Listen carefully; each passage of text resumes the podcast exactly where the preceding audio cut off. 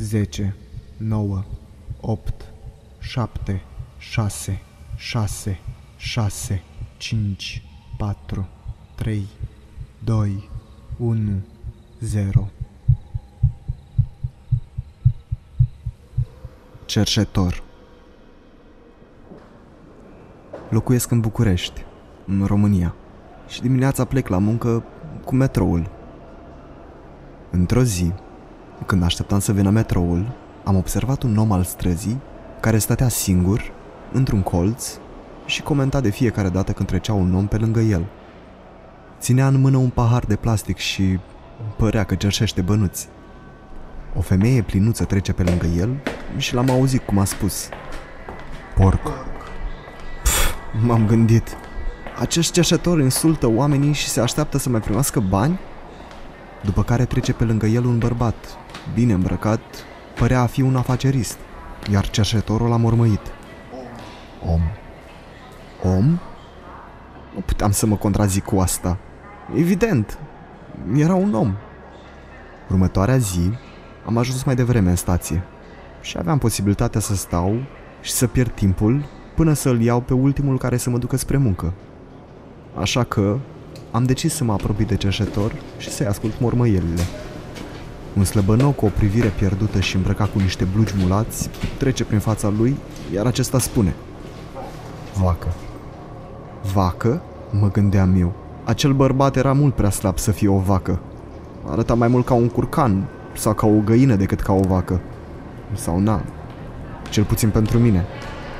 După mai puțin de un minut, trece un om gras prin fața cerșetorului, iar acesta spune Cartof. Cartof? Aveam impresia că spune porc atunci când vedea un om gras. În acea zi, la muncă, nu puteam să-mi iau gândul de la cerșetor și de la mormăielele lui încurcate. Mă gândeam și încercam să găsesc o logică, un tipar, ceva care să-mi ia gândul de la el. Tot ce îmi venea în minte mă făcea să cred din ce în ce mai tare că era nebun. Sau cine știe, poate avea vreo putere din aia psihică. Mă gândeam și mă gândeam până am ajuns la tot felul de gânduri ciudate. Eram mult prea curios. Mă gândeam, poate știe ce au făcut acei oameni într-o viață anterioară. În România sunt mulți oameni care cred în reîncarnare. Cine știe?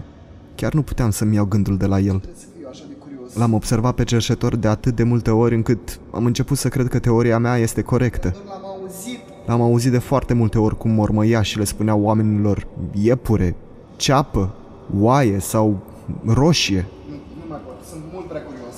Într-o zi, curiozitatea a pus stăpânire pe mine și m-am decis să-l întreb ce se întâmplă. În timp ce mergeam spre el, s-a uitat la mine și mi-a spus Pâine. I-am pus niște bănuți în paharul lui de plastic și l-am întrebat direct dacă are vreo superputere. Ai vreo superputere? Foarte calm, ba chiar cu o sclipire în ochi, îmi zâmbește și îmi spune Da, ai dreptate. Chiar am o superputere. O putere pe care am dobândit-o cu mult timp în urmă. Dar nu e ceea ce crezi. Nu pot spune viitorul sau să citesc gândurile oamenilor. Atunci care este puterea Atunci, care este puterea ta? L-am întrebat eu nerăbdător. ta? Nu înțeleg. Mi-a spus, Tot timpul cum? puterea mea este că știu care este ultimul lucru pe care l-a mâncat cineva. Am început să râd și am realizat că este adevărat. Mi-a spus, pâine. Ultimul lucru pe care l-am mâncat înainte să plec din casă a fost o felie de pâine prăjită. Tate! Am plecat zâmbind, dând din cap fericit. Știam eu că nu ești nebun. Știam că aveam dreptate. Nu era un om nebun și chiar avea o superputere. Ciudată, dar avea o superputere. Dintre toate superputerile pe care le poate avea cineva, cred că aceasta este cea mai inutilă.